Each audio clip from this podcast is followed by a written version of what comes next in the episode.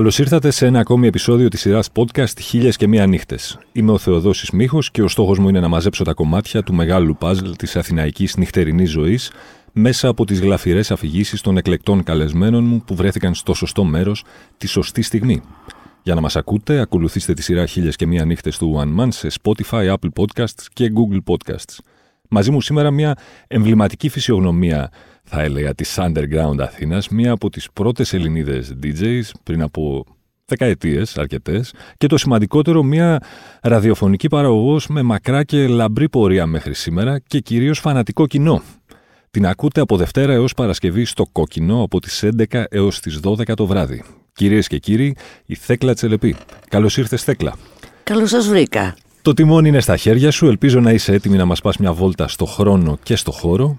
Μια φορά και έναν καιρό λοιπόν ήταν η Θέκλα Τσελεπή.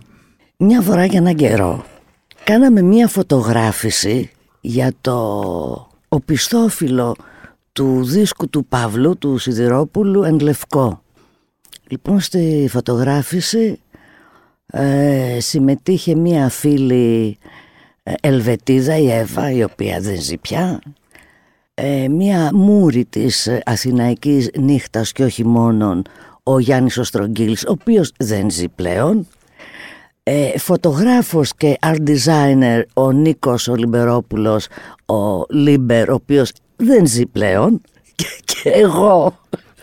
Που και Κάνουμε λοιπόν τη φωτογράφηση όλα ωραία και καλά σε ένα κλαμπάκι, όχι ακριβώς κλαμπάκι, μάλλον κλαμπάρα τότε επί της οδού Χάριτος στο Κολονάκι αλλά στις αρχές της Χάριτος όπως μπαίνουμε από την πλατεία δηλαδή πριν το Λούκι και το Σνόμπολ και τη Ράτκα που ήταν επίσης ε, εμβληματικοί χώροι ε, της νύχτας εκείνης της εποχής. Ωραία λοιπόν γίνεται η φωτογράφηση μέσα σε, ανάμεσα σε φίλους ασφαλώς ε, διότι εκείνες εποχές ε, Θεοδόση μου πρέπει να σου πω ότι συνδυάζαμε την εργασία με την ψυχαγωγία. Μετά λοιπόν το πέρας της φωτογραφίσεως κάπως έγινε, πιάσαμε κουβέντα με τον ιδιοκτήτη ο οποίος κάτι είχε άλλες δουλειές, είχε βαρεθεί. Λέει: Παιδιά, λέει, μας είδε τώρα ξέρεις καλλιτεχνική παρέα. Φέρε ελπίδες νέους όλους μας. Λέει: Δεν ενδιαφέρεστε να πάρετε το κλαμπ να το δουλέψετε. Πετάξαμε τη σκούφια μας. Εννοείται. Να μην ήσασταν πολύ λογό, μαζευόμαστε μια παρέα που απαρτίζονταν από τον Βλάση Μπονάτσο, τον Δημήτρη τον Πουλικάκο, τον Γιώργο τον Κυριακόπουλο, τον Νίκο τον Λιμπερόπουλο, τον Θοδωρή τον Μανίκα, εμένα και μπορεί και κανένα δυο φίλους που τους ξεχνάω και όλο αυτό το ε, χαρούμενο ασκέρι των αθώων νέων μπουκάρουμε στο κλαμπ να το δουλέψουμε. Το όνομα του κλαμπ ήταν Φίγκαρο. Ε, δεν μας άρεσε τώρα Φίγκαρο. Τώρα ένα σωρό γραφίστες στην παρέα και πρώτος και καλύτερος ο Νίκολας Λίμπερ. Κατεβάζουμε την παλιά επιγραφή και αναρτούμε την νέα δικιά μας η οποία ήταν ως εξής. Φίγκαρο, η λαϊκή στο Κολονάκι. Τέλειο. Ανοίγει λοιπόν το πρώτο βράδυ γίνονται εγκαίνια γίνεται ο χαμός. Χάνει μάνα το παιδί και το παιδί τη μάνα. Πάμε τη δεύτερη βραδιά να μπούμε στο μαγαζί να το ανοίξουμε, να το δουλέψουμε και έχει απ' έξω αλυσίδες. Μόνο που δεν το χτίσανε. Όπως τελευταία συνηθίζουν από τα οι, οι τεχνίτες ας πούμε που ανήκουν στο Υπουργείο Προστασίας του Πολίτη που πάνε και χτίζουν διάφορες καταλήψεις με τσιμεντόλιθους δεν μας το είχαν χτίσει έτσι το είχαν απλώς αλυσοδέσει το μαγαζί απ' έξω για να μην μπούμε. Για μια στιγμή ε, θυμώσαμε. Μετά λίγο στενοχωρηθήκαμε αλλά στο τέλος το φιλοσοφήσαμε και χαρήκαμε. Και είπαμε ευτυχώς που έντεσαν το μαγαζί διότι θα έδαιναν εμάς Πάλι καλά.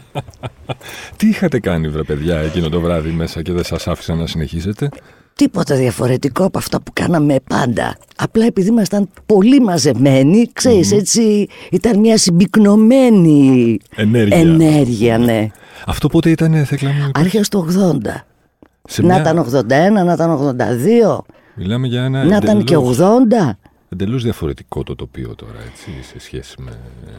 Θεοδόση θα σου πω το εξής. Δεν είμαι καθόλου τύπος της νοσταλγίας. Μμμ. Δεν είμαι άνθρωπος που θα ακούσεις να πει «Αχ, τι ωραία που περνάγαμε τότε, τώρα είναι χάλια». Και ξέρεις γιατί; γιατί πάντα ήταν χάλια. Όλες οι εποχές είναι δύσκολες για τους ανθρώπους που θέλουν να ζήσουν κάπως ελεύθερα. Απλά κάθε εποχή έχει τις δικές της ιδιαιτερότητες. Εκείνες εποχές, δηλαδή τέλη δεκαετίας 70 και δεκαετία του 80, ναι μεν ήταν χάλια, δηλαδή υπήρχε πάλι ο συντηρητισμός, ο έλεγχος κτλ. Αλλά επειδή ήταν κάπως μπάχαλο η κατάσταση, δεν είχαμε ακόμα εισέλθει στον κόσμο της ηλεκτρονικής διακυβέρνησης. Οπότε μπορούσαμε να ξεφεύγουμε από αυτές τις ε, ακριβείς και ενδελεχείς πιστοποιήσεις και ζούσαμε από δίπλα οι άνθρωποι. Ε, τώρα είναι η κατάσταση πολύ ασφικτική. Τώρα σκέψω ότι δουλεύουμε κάπου και αντί να μας πληρώνει το αφεντικό μας πάμε και πληρωνόμαστε από την τράπεζα. Ναι. Δηλαδή που που και ως που ρε φίλε να ξέρει η τράπεζα που δουλεύω και πόσα παίρνω και να μου τα δίνει και να ξέρει και που τα χαλάω. Παράδειγμα φέρνω. Ναι, ναι, ναι. Ο έλεγχος τώρα έχει απλωθεί παντού. Τότε ήταν κάπως πιο μπάχαλο. Αυτή η μυθοποίηση των 80's που γίνεται όσο περνάει ο καιρός, έχω την αίσθηση ότι γίνεται όλο ένα και περισσότερο. Πόσο απέχει η πραγματικότητα που ζούσες εσύ εκείνη την εποχή από αυτό το μύθο που έχει δημιουργηθεί, ξέρεις ότι στα 80's ήταν τα πράγματα το punk ε, στην Ελλάδα, ε, Last Drive, η Metro Decay, όλες αυτές οι θρηλυκές ας πούμε σκηνές που δημιουργήθηκαν τότε τώρα έχουμε μια ιδηλιακή εικόνα ναι. εκείνης της εποχής. Ε, οι άνθρωποι ε, αρέσκονται στο να μυθοποιούν τους παρελθόντες ίσως για να διατηρούν μέσα τους άσβεστη την ελπίδα ότι μπορεί να ξανασυμβεί κάτι ανάλογο το οποίο βέβαια είναι στη φαντασία τους mm-hmm. η μύθη δηλαδή είναι στο φαντασιακό μας ναι.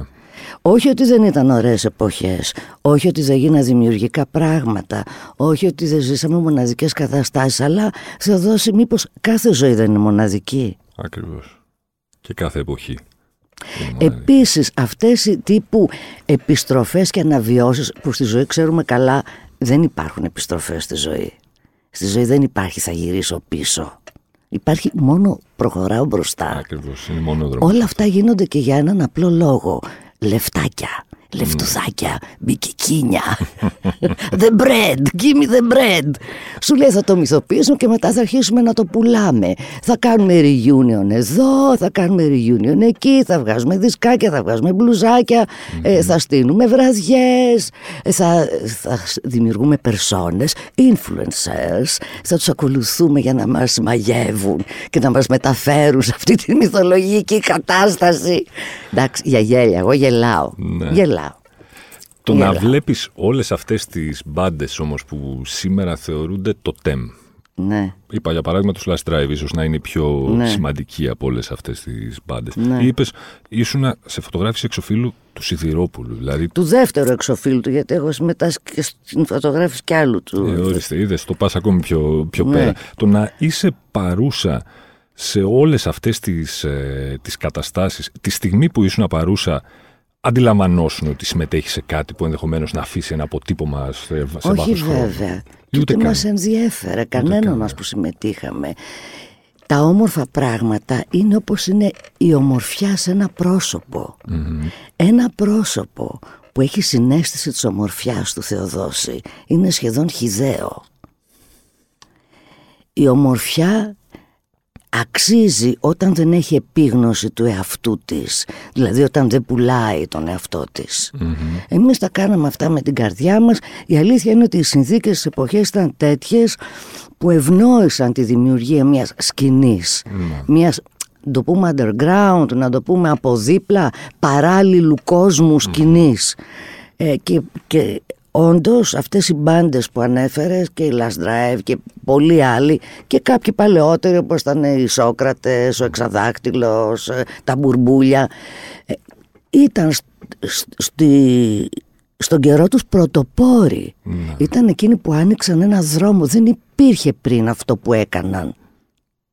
Ναι. Μήπως το γεγονός ότι ξέρεις, ε, Ακριβώς επειδή δεν υπήρχαν και social media και τέτοια πράγματα τότε. Οπότε... Γλιτώσαμε από πολλά. Ναι, και, και ξέρεις, δεν υπήρχε ενδεχομένως το άγχος τη της ε, ιστεροφημίας, να το πω έτσι. Δηλαδή όταν οι Drive τζάμαραν στα στούντιο στις αρχές της δεκαετίας του 80 ή όταν ε, ο Σιδηρόπουλος έκανε ό,τι έκανε ή όταν ο, ο Μίτσος έκανε ό,τι έκανε τότε, νομίζω, εσύ ξέρεις πολύ καλύτερα, οπότε θα ήθελα τη, τη δική σου μαρτυρία αν θες, ότι δεν υπήρχε το άγχος ότι όπως τώρα κάνουμε κάτι που πρέπει να ναι. καταγραφεί και να δημοσιοποιηθεί και να, να έχουμε το νου μας. Σωστό. πούμε γενικά. Κοίτα να δεις και λόγω της εποχής αλλά και λόγω της ε, ιδιοσυγκρασίας αν θες πολλών ε, από αυτά τα άτομα που συμμετείχαν σε όλη αυτή τη φάση από τα διαβάσματά τους, από το βλέμμα που είχαν στη ζωή, από τη φιλοσοφία ζωής τους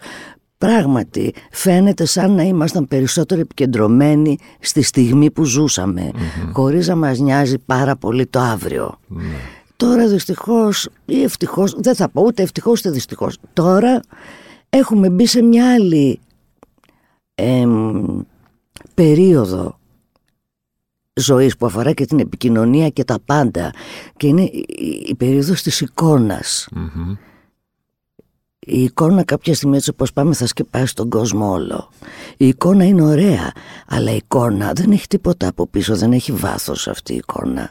Το θέμα είναι το βάθος, το θέμα είναι να πατάς το θέμα είναι να ε, αναζητάς, να μαθαίνεις ε, και θέλει και ένα κόπο το πράγμα. Ναι.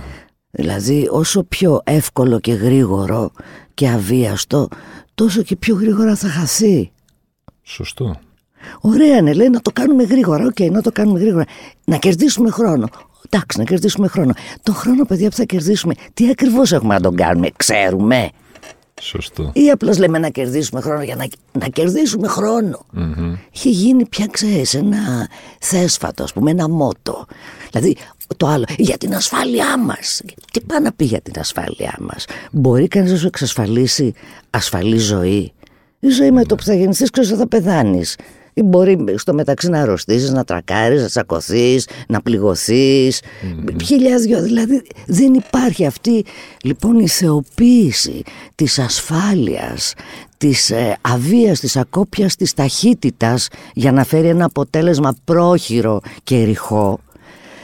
Ε, δεν ξέρω, δεν, εμένα δεν με, δεν με εκφράζει, δεν, δεν τα ακολουθώ εγώ αυτά. Ναι. Δεν με ενδιαφέρει.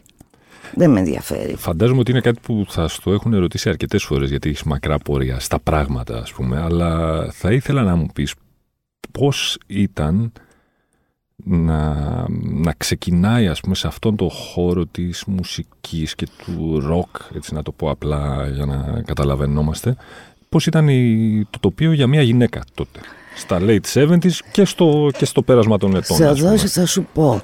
Από όταν συνειδητοποίησα τον εαυτό μου, δηλαδή από την πρώιμη εφηβεία μου, mm-hmm. 11, 12, 13 ετών, που άρχισα να βγαίνω να πηγαίνω στα κλαμπάκια, στα μπαράκια και βόλτες στην πλάκα, στο Σύνταγμα, στα Εξάρχεια, στο Κολονάκι που ήταν αλλιώς εκείνη την εποχή. Ξεντήθηκα το, το κουστούμι της ε, γυναίκας και ντύθηκα απλώς το κουστούμι της διαφορετικότητας. Mm-hmm. Δηλαδή όπως όλοι μου οι φίλοι υφίσταντο αυτό που σήμερα λέμε bullying. Mm-hmm. Δηλαδή μπορεί να σταματούσε ένα λεωφορείο με παιδιά του σχολείου ας πούμε του γυμνασίου και να σε κράζαν όλοι μαζί Ου, πώς είσαι εσύ ρε Επειδή ήσουν περίεργα Επειδή είχες λοφείο, επειδή ήσουν περίεργα ξέρω και τίποτα δερμάτινα Επομένως δεν ήταν η γυναικεία μου ιδιότητα αυτή που με διαφοροποιούσε από την κοινωνία συνολικά. Mm-hmm. Ήταν η στάση μου στη ζωή, το βλέμμα μου στον κόσμο. Τι ήθελα να ζήσω τη ζωή μου όπως ήθελα εγώ και δεν περίμενα την άδεια από κανέναν. Mm-hmm. Διότι δεν θέλω την άδεια από εκείνον τον οποίο εγώ τον περιφρονώ. Σιγά μην του ζητήσω και την άδεια για να ζήσω όπως θέλω. Δεκτό, δεκτό. Και παίρνω την ευθύνη μου γι' αυτό. Και θα πληρώσω και τις συνέπειες. Mm-hmm. Άρα δεν υπήρχε, θα επιμείνω σε αυτό, δεν υπήρχε εντός της σκηνής, να το πω έτσι, μια, ναι, ναι, μια ναι, παρα, ναι, ένα παραμέρισμα Κοίτα, των μπορεί γυναικών. και να υπήρχε. Γιατί δυστυχώς η ματσίλα ναι, είναι κάτι το οποίο είναι σαν τη γλίτσα. Διαπερνάει και ακόμα και τις χαραμαδες Και ειδικά στα λαϊκά του ροκ, να πούμε heavy metal, α, ποδόσφαιρο, φάση καταστάσεις, ήταν και πιο έντονο. Ναι. Ε, αλλά όχι σε βαθμό ενοχλητικό. Επίσης, ε, έτυχε, δεν έτυχε ακριβώς, ο χώρος, εν πάση περιπτώσει, που εγώ κινήθηκα, δεν είχε πολλά πολλά τέτοια. Μμμ. Ποιους θεωρείς τους πιο εμβληματικούς και σημαντικούς Έλληνες rockstar, να το πω έτσι. Ε, δεν rockers? θα μπορώ να σου απαντήσω σε αυτή την ερώτηση γιατί πολλοί από αυτούς τους ανθρώπους που ενδεχομένως θα περίμενα να σου απαντήσω ή και που είναι άνθρωποι μου, είναι φίλοι μου, α, κάποιοι ζουν, κάποιοι δεν ζουν. Δεν θέλω, δεν μ' αρέσει να, να μιλάω έτσι προσωπικά. Άστο, άλλη ερώτηση. Αν, αν επιλέξω εγώ έναν, Εσύ ό,τι θες μπορείς να κάνεις. δεν είναι ο, ο Δημήτρης ο Πουλικάκος. Ε, καλά, ασφαλώς. Ο, Ο Δημήτρης σημαντικότερος είναι... όλων. Κοίτα να δεις, ο Δημήτρης είναι μια πολυδιάστατη προσωπικότητα. Ο Δημήτρης είναι αυτός που ήρθε και μας γνώρισε το, ας πούμε τον Bob Dylan. ο πρώτος που μετέφρασε Bob Dylan, τους στίχους του στα ελληνικά που μετέφερε. Και από εκεί τους πήρε ο Διονύσος Σαββόπουλος ένα βράδυ στο κύτταρο του. Λέει Δημήτρη να τους πάρω. Του λέει Μήτσος βέβαια. Ο Μήτσος ξέρεις δεν έχει ιδιοκτησιακά θέματα. Και τα πήρε ο Σαββόπουλος και έκανε τον παλιάτσο και λίστη. Και το λίστη. Ε, Είναι άνθρωπος που ήταν μέσα στο σινεμά, μέσα στη λογοτεχνία, μέσα στη μουσική, μέσα στα φιλοσοφικά ρεύματα, τα σύγχρονα. Δεν είναι μια τυχαία προσωπικότητα. Βαθιά ο λόγιος, Μίτσος. ο Επίσης είναι ένας τύπος απολύτως διογενικός. Δηλαδή δεν τον ενδιαφέρει ούτε να επιδειχθεί, ούτε η ιστεροφημία του, ούτε να τον αναγνωρίσουν. Αν ήθελε ο Μίτσος δεν θα μπορούσε να έχει οπαδούς. Να βγαίνει στα live του τώρα 30 χρόνια και να λέει πρώτο κομμάτι σκόνη πέτρες λάσπη και να γίνεται χαμός. Ε, δεν το λέει ποτέ. τα παλιά του κομμάτια δεν τα λέει ποτέ. Γιατί είναι- δεν τον ενδιαφερει Γιατί ζει το τώρα. Αυτό είναι πάρα πολύ σημαντικό. Μεγάλος δάσκαλος. Εξάρχεια τώρα, εξάρχεια τότε, μιας και τα ανέφερες Κοίτα πριν. να δεις, όλα έχουν έρθει τούμπα, τα πάνω κάτω. Η ζωή, η ζωή είναι ένα καζάνι και είναι ένα αόρατο χέρι το οποίο κουνάει συνέχεια μια κουτάλα και όλο την ανακατεύει. Κάποιες φορές έρχονται στην επιφάνεια αρώματα, να πούμε και ωραία μπαχαρικά, τύπου κανέλα, ξέρεις, γαρίφαλο, μοσχοκάριδο. Και άλλες φορές ανακατεύεται από κάτω το καμένο και βγαίνει στην επιφάνεια και σε παίρνει η μπόχα. Ναι. Έτσι είναι η ζωή. Η ζωή είναι απρόβλεπτη. Μμμ. Τα εξάρχεια τελειώσαν ως τα εξάρχεια που ξέραμε.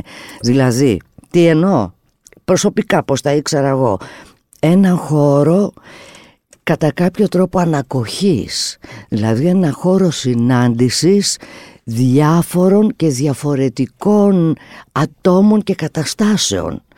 Με έναν κοινό παρονομαστή ασφαλώς. Ο παρονομαστής ο κοινός ήταν η ελευθεριακότητα ε, και η πρωτοπορία και η πολιτική ε, συνειδητότητα.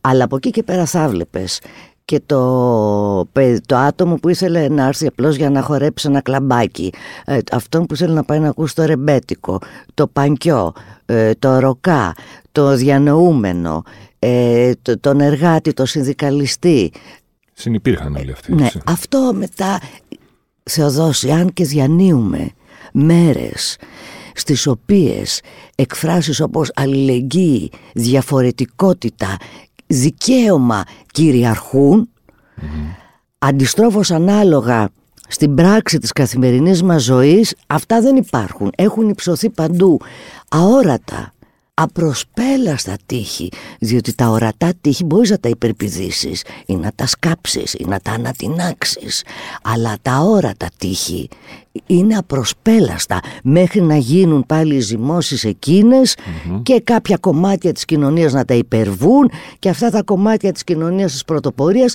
να συμπαρασύρουν να θες και την υπόλοιπη κοινωνία. Γιατί οι κοινωνίες δεν προχωράνε ποτέ ό- όλε- όλοι μαζί. Όλοι μαζί ακούμε μόνο από ένα κανάλι συγκεκριμένο. Όλοι μαζί μπορούμε. δεν υπάρχει όλοι μαζί. Πάντα ορισμένοι. Ανοίγουν Πάνε το μπροστά και οι άλλοι λίγο ακολουθούν μέχρι να τους ξαναπάρει το ρεύμα σε μια άλλη μεριά, να ακολουθήσουν κάτι άλλο, αυτοί που ήταν πάνω πάνω στην πρωτοπορία να βρεθούν πεταγμένοι στην άκρη και ούτω καθεξής. Μου φαίνεται πολύ ενδιαφέρον ένας άνθρωπος που έχει ζήσει τόσο πολλά, τόσα ενδιαφέροντα πράγματα σε βάθος δεκαετιών ε, στην, στην αιχμή της πρωτοπορίας, θα πω εγώ, σε πολλές ε, τέτοιες στιγμές. Το ότι δεν αναλώνεται σε αυτή την... ε, σε αυτή την νοσταλγία που δεν οδηγεί και πουθενά τελικά. Άκου να σου πω, η Είναι λίγο νοσταλγία βαρετή. είναι ε, ε, ένα πράγμα μόνο για να χαϊδεύει το εγώ. Αχ, εμείς τι ωραία. Αχ, εμείς. Δεν μ' αρέσει αγόρι με εμένα αυτό το πράγμα. και εγώ τον αγαπάω τον εαυτό μου, αλλά όχι με αυτή την έννοια να αγαπάς τον εαυτό σου. Όχι. Όχι, να τον έχουμε, να πούμε να τον χαϊδεύουμε, να περιφέρουμε και να κονομάμε με τον εαυτό μας, να τον κάνουμε καραγιοζάκι, να τον πουλάμε από εδώ και από εκεί. Ούτε για τον εαυτό μου, ούτε για τους φίλους μου μ' αρέσει να μιλάω. Μμμ. Δεν έχεις πιάσει δηλαδή ποτέ τον εαυτό σου να σκέφτεται να είσαι έξω ένα βράδυ στην Αθήνα σήμερα, το 2021. Ας, α- αν υποθέσουμε ότι μπορεί κανείς να είναι έξω μέσα στη συνθήκη της ε, πανδημίας, αλλά τα τελευταία χρόνια, ας πούμε, και να σκέφτεσαι ότι κοίτα να δεις μωρέ, τώρα λίγο βαριέμαι, τότε με τον Τάδε το 89 στην... Ποτέ, ε, ποτέ, ποτέ, Ποτέ. ε. ποτέ. Τι να σκεφτώ υποθετικά ή τι νοσταλγικά Ότι να τότε- συγκρίνω; Ναι. Ξαναδώ σε άκου να σου πω. Πάντα μπορείς να περάσεις όμορφα. Πάντα υπάρχουν ενδιαφέροντα. Τώρα μην τρελαθούμε. Δηλαδή και να σε κλείσουν και σε ένα κιλί 3 επί 3 θα έχεις κάποια στιγμή που θα είναι ωραίος, πώς να σου το πω. Τώρα όλο το 24ωρο δεν μπορεί να είναι ο- όλη η φάση. Δεν είμαστε και ανέμιλοι. Δεν είμαστε, Σωστό, σωστό. μην πω τώρα ονόματα και θίξω υψηλές οικογένειες, ανέμελων. Ε, Δεν είμαστε ανέμελοι. Πάντα έχουμε όμως τις στιγμές μας. Της δημιουργικότητας, των ωραίων συναντήσεων, των χαοτικών καταστάσεων, των χαρούμενων καταστάσεων, των ερώτων, όλα αυτά. Των ανατροπών, των εξεγέρσεων, όλα είναι μέσα στη ζωή. Ως ε, κάποια που έχει φάει την Αθηναϊκή νύχτα με το κουτάλι. Αλήθεια, αυτό είναι αλήθεια. Συνεχίζει να σε συναρπάζει η νύχτα στην Αθήνα. Συνεχίζει να με συναρπάζει η νύχτα γενικώς. Τι είναι το πιο συναρπαστικό στην Αθηναϊκή και γενικώ νύχτα, αλλά ας το συγκεκριμενοποιήσουμε λίγο στην Αθήνα. Με τι βρίσκεις δελεαστικό στη νύχτα της Αθήνας, ως κάποια που την έχει ζήσει Βρίσκω Ου. δελεαστικό το ότι δεν είναι μέρα. τόσο απλά. Και ότι οι άνθρωποι είναι ε, διαφορετικοί, δεν πάνε στη δουλειά τους, δεν είναι αγχωμένοι, έχει ξέρεις και το μισοσκόταδο. Ε, οι άνθρωποι αφήνονται δηλαδή λίγο να ανοίξει ο εαυτός τους μέσα σε ένα περιβάλλον απόλαυσης, ειδονής, χαράς, συναντήσεων, ε, προβληματισμού. Είναι πιο ευεπίθωροι να δοκιμάσουν κάτι καινούριο. Δηλαδή να πάμε σε ένα, μου δώσει τώρα σε ένα ποτό που δεν το έχω ξαναπιεί και να πρέπει να πάω στο γραφείο σε μισή ώρα, θα διστάσω. Σωστό. Ενδεχομένως. Σωστό, Δεν είναι και σωστό. σίγουρο. Ενώ ας με βράδυ μπορεί να πεις για δοκίμαστα. Θα πω, θα δοκιμάζω. Νύχτα είναι. Σωστό. Της νύχτας στα καμώματα ισχύει τελικά αυτό. Γελάει. Η Τα μέρα. βλέπει η μέρα και γελάει, γελάει επειδή χαίρεται. Επειδή χαίρεται, λέει επιτέλους οι άνθρωποι περνάνε καλά, βγήκαν λίγο από το καβούκι τους. Βγαίνουν και διασκεδάζουν. ας πούμε. Έτσι. Ωραία, πες λοιπόν ότι εσύ έχεις βγει έξω ένα βράδυ, έχεις περάσει καταπληκτικά, έχεις ε, γνωρίσει κόσμο, έχεις τσουγκρίσει ποτήρια, ποτά, το ένα το άλλο, Έχουμε ακούσει μουσικές. έχεις ακούσει μουσικές, γυρνάς στο σπίτι σου, Ναι. κοιμάσαι, ξεραίνεσαι, Ναι. ηρεμείς, ξυπνάς την άλλη Ναι. μέρα. Ξυπνάς για να βγάλεις βόλτα την, Το ε, παλιόσκυλο. Το, το πανέμορφο παλιόσκυλο Ναι, σου. Λοιπόν, και ξυπνάς και λες τώρα, λες πρέπει να τον βγάλω το μούργο. τώρα, Ναι, ναι, βόλτα. ναι. Έλα μου όμως που το κεφάλι σου εκείνη τη στιγμή είναι σαν να παίζει black metal μπάντα και το στομάχι σου είναι σε κατάσταση πλυντηρίου στην τρίτη στύψη. Τι κάνεις για να ηρεμήσεις, ποια είναι η γιατριά της Θέκλας για το hangover; Λοιπόν, θα στο πιάσω από την αρχή, διότι είμαι- έχουμε και κάποια ηλικία. Δηλαδή, διανύουμε το 61ο έτος της ηλικίας μας. Wow. Ε, Θεοδόση μου. Δεν πίνω πλέον πάρα πολύ. Δηλαδή, βία να πιω όλη την, δηλαδή στα DJ, στα DJ set που κάνω, που μπορεί να ξεκινήσω 11 το βράδυ και να παίξω μέχρι τις 6 το πρωί ας πούμε, θα κοιτάξω να μην πιω πάνω από τέσσερα βία, πέντε ποτά. Επίσης, ενδιαμέσως θα πίνω νεράκι. Νεράκι. Δεν μπερδεύω το αλκοόλ ποτέ. Παρόλα αυτά, επειδή ξέρεις ότι με την ένταση τους χορούς θα σε πιάσει ο πονοκέφαλος, πριν ακόμα κοιμηθείς ώστε να δεις να έρθει το hangover, θα κουτουπώσω και ένα ωραίο επαυσίπονο, ισχυρό, όμορφο. Ε, μ' αρέσουν αυτά που έχουν μέσα και καφέινης, διότι είναι και αναζωογονητικά, εμψυχωτικά. Τώρα το πρωί που θα σηκωθώ, η πρώτη δουλειά είναι καφετιέρα και θα στύψω οπωσδήποτε δύο γκρέιπφρουτ με ένα λεμόνι. Ωραίο. Κρακ, γκρέιπφρουτ λεμονάκι, έρχεται, αχ το Οκ. πρώτο, κάπως νιώθεις ότι συνεφέρεις, πίνεις μετά και μια ωραία κούπα ζεστό καφέ, μετά τρως και κάτι, ξεκουράζεσαι μια-δυο ωρίτσες και όλα καλά. αγάπη μου. Όλα, όλα παίρνουν τον δρόμο τους έτσι. Ναι. Έλα να μιλήσουμε και για ραδιόφωνο όμως τώρα. Πώς είναι να κάνεις βραδινή εκπομπή, Μόνο βραδινή. Άκου, κάνω ραδιόφωνο από το 1980, το φαντάζεσαι, 41, 41 χρόνια. χρόνια ραδιόφωνο. Απίστευτο. Απίστευτο. Έχω περάσει από την ΕΡΤ. Στην ΕΡΤ έκανα τότε, στο τέταρτο πρόγραμμα, δύο ώρο ζωντανό το πάρτι του Σαββάτου. 20 χρονό κοριτσάκι. Το μεταξύ δεν, είχα, δεν, δεν ξέρω πώς πήγα εκεί. δεν Πώς, ήξερα ναι, κανένα. πώς Τι έγινε. φάση ρε φίλε. Ξέρεις τι γίνεται Θεοδόση εκείνη την εποχή. Για να κάνεις εκπομπή ή για να κάνεις DJ set. Δεν αρκούσε να είσαι ωραίο αγόρι, όμορφο κορίτσι και να έχεις ας πούμε followers. Ήταν απαραίτητη όμως μία συνθήκη. Να έχεις ακούσει μουσική. Ακριβώς. Να έχεις δίσκους. Τότε για να ακούσεις μουσική προϋπέθεται ότι έχεις δίσκους. δίσκους, Αλλιώς που ναι, δεν ναι. την άκουγες τη μουσική. Εγώ είχα δίσκοθήκη ήδη τεράστια. Οπότε ήξερες. Λοιπόν, ξεκίνησα από την ΕΡΤ, μετά από το καταπληκτικό κανάλι 15, Ρούσος Κούνδρος και τα λοιπά. Μετά, Flash 961, Rock FM 11 χρόνια, Ηχό FM. Ε, πού αλλού, δεν θυμάμαι, τα ξεχνάω κιόλας. Στο κόκκινο πόσα χρόνια είσαι; Τώρα είμαι από το 8, το 2008. 13 χρόνια δηλαδή. ε. Ναι, Και το πάντα βράδυ. λατρεύω το ραδιόφωνο πάρα πολύ. Γιατί ξέρεις πώς είναι για μένα το ραδιόφωνο, τι σημαίνει εκπομπή; Σημαίνει φτιάχνω μια μικρή ιστορία. Δηλαδή τα κομμάτια που θα διαλέξω για την εκπομπή. Δηλαδή είμαι το απόγευμα στο σπίτι και λέω όχι εκπομπή, κάθομαι να διαλέξω μουσική.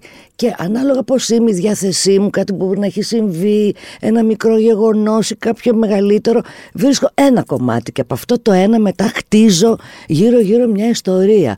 Μπορεί να είναι rock and roll, μπορεί να είναι garage, μπορεί να είναι jazz η φάση της εκπομπής, μπορεί να είναι ηλεκτρονική. Δεν- Δεν έχω θέμα με τα είδη. Τα είδη για μένα δεν υπάρχουν. Υπάρχει μόνο καλή και κακή μουσική. Υπάρχουν βέβαια κάποια τα οποία δεν τα έχω παίξει ποτέ και δεν πρόκειται να παίξω ποτέ. Όπως είναι heavy metal, όπως είναι λαϊκά. Δηλαδή τέτοια πράγματα Δεν. δεν, τα αγγίζω. Δεν, δεν με ευχαριστούν δηλαδή με αυτή Οκ. την έννοια. Και φτιάχνω μικρές ιστορίες και γουστάρω. Πάω στο στούντιο με τους αγαπημένους μου ηχολήπτες, τα αγόρια και τα κορίτσια. Τι ωραία, βάζουμε τα ακουστικά μας. Και όπως και να είμαι, γιατί εντάξει τώρα κάθε μέρα τόσα χρόνια δεν είσαι πάντα και μέσα στην καλή Ε, δεν χαρά. γίνεται. Εντάξει, όπως και να είμαι με το που θα πέσει το πρώτο κομμάτι, τα ανοίγω παντατσίτα όπως καταλαβαίνεις στα ακουστικά. Έχω πάει σε άλλο σύμπαν και φεύγω εξαλαφρωμένη από την εκπομπή πάντα. Ξαναδρομένη, Πάντα. Καθόλου κουρασμένη. Καθόλου, τι λες τώρα; Κουρασμένη ξέρεις με την καλή γλυκιά όχι, κούραση. όχι, όχι, όχι. Κουρασμένη να μου πεις αν φύγω μετά από πεντάωρο DJ DJ set. set, ναι. Που δεν βάζω και κόλλο κάτω γιατί χορεύω συνέχεια εγώ όταν παίζω μουσική. Εκεί ναι. Αλλά και πάλι εκείνη την ώρα δεν το καταλαβαίνω την άλλη Την μέρα. άλλη μέρα γράφει. Την άλλη μέρα, όπως λέει και ο Μίτσος, δεν ισχύουν τα ισχύα μου. Σωστός ο Μίτσος. Ποιο είναι το τραγούδι; Που βρέξει, χιονίσει, ξέρεις ότι θα το βάλεις σε ένα σετ σου, ενδεχομένως και στο ραδιόφωνο, αλλά ας πούμε για, για σετ σε κάποιο μαγαζί.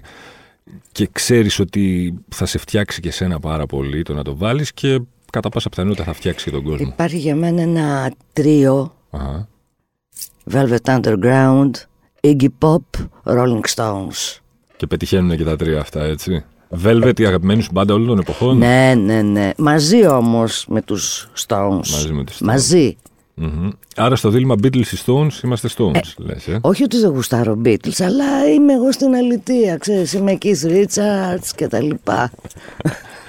αισιόδοξη για το μέλλον της Αθηναϊκής νύχτας και της Αθήνας γενικά. Και της φάσης, να το πω απλά Κοιτάξτε, στην Αθήνα. γενικώς αισιόδοξη δεν είμαι. Ή αν θες, είμαι πολύ αισιόδοξη σήμερα, γιατί πιστεύω ότι τα χειρότερα έρχονται. Μπράβο, μας έκανε την καρδιά Τι παιδί. αισιόδοξη να είμαι. Εδώ πλάκωσε η κρίση. Μμμ. Και μετά πλακώνει και η πανδημία, πανδημία. εργαλειοποιείται και η πανδημία και πλέον έχει περάσει ο δοστρωτήρας και έχει ισοπεδώσει τα πάντα. Οι μόνοι που δουλεύουν είναι οι μεγάλες καθώς πρέπει σκηνές Ναι. και όλα, δηλαδή το πεδίο που εμείς κινούμεθα, διότι άλλοι είναι για τα ηρώδια Θεοδόση μου και άλλοι για τα καταγόγια, τα ζουμερά, τα ζουμερά καταγόγια, εκεί που οι άνθρωποι, που οι καρδιές των ανθρώπων πάλλονται από πόθους και συναισθήματα και χαρά, ε, έχουν εξαφανιστεί αυτοί οι χώροι πλέον, οπότε τι αισιόδοξη να είμαι. Αλλά είμαι αισιόδοξη διότι η ζωή συνεχίζεται και θα βρεθεί ο τρόπος. Είναι αυτό που είπε ο... μου είχε πει ο Μίτσος κάποια στιγμή ο Πουλικάκος. Είμαι αισιόδοξος με πείρα, άρα απεσιόδοξο. Σωστός ο Μίτσος. Ο Μίτσος μας τι ωραία που τα λέει όλα. Μα δεν είναι ο καλύτερος. Λατρεία μεγάλη το που έχω καταλαβαίνεις. ε. Τεράστιος. Τεράστια και η θέκλα Τσελεπή, κυρίες και Ω, κύριοι. ευχαριστώ Απολαυστική, πάρα πολύ. Υπέροχη.